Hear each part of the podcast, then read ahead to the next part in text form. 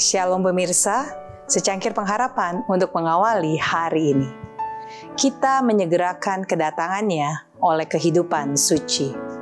Betapa suci dan salehnya kamu harus hidup, yaitu kamu yang menantikan dan mempercepat kedatangan hari Allah. 2 Petrus 3 ayat 11 dan 12. Banyak orang yang mengaku sedang menunggu-nunggu kedatangan Kristus yang segera sedang semakin menjadi serupa dengan dunia ini, dan yang sedang mencari lebih banyak tepuk tangan orang yang di sekelilingnya daripada persetujuan Allah.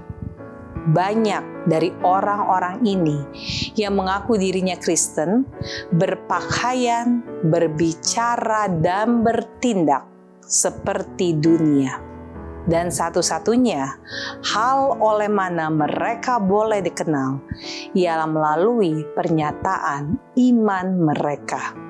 Meskipun mereka mengaku sedang menanti-nantikan Kristus, percakapan mereka bukanlah di surga, melainkan di perkara duniawi betapa seharusnya mereka suci dan salehnya yang mengaku sedang menantikan dan mempercepat kedatangan hari Allah.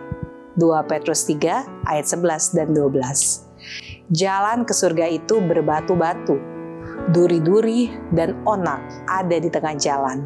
Tetapi kita dapat dengan sukacita melalui jalan yang berbatu-batu itu, karena mengetahui bahwa Yesus, Raja Kemuliaan, pernah berjalan di sana sebelum kita. Kita akan bersuka cita karena kita dapat mengikuti jejak kakinya dan menjadi orang-orang yang beroleh bagian dengan dia dalam kesengsaraannya, agar kita pada akhirnya boleh mendapat kemuliaannya. Bagaimana jika celaan ditimbunkan atas saya, bahkan oleh mereka yang mengaku sedang menunggu-nunggu kedatangan Tuhan? Apakah saya akan mengeluh sedangkan Yesus menderita ejekan dan hinaan bangsanya sendiri? Tidak, saya tidak akan mengeluh. Gantinya saya akan bersuka cita dan sangat bergembira sebab saya diperhitungkan layak menanggung celaan karena Kristus, sehingga upah saya ada di surga. Hanya dengan mengizinkan saya beroleh satu warisan dalam kemuliaan, maka itu pun cukuplah.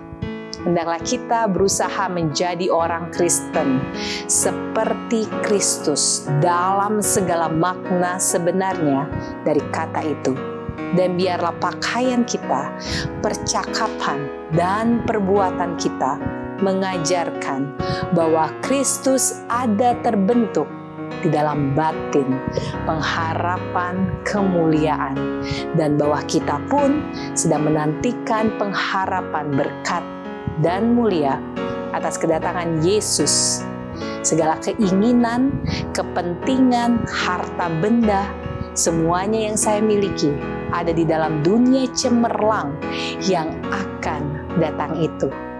Saya ingin sekali memandang Raja itu dalam kemuliaannya.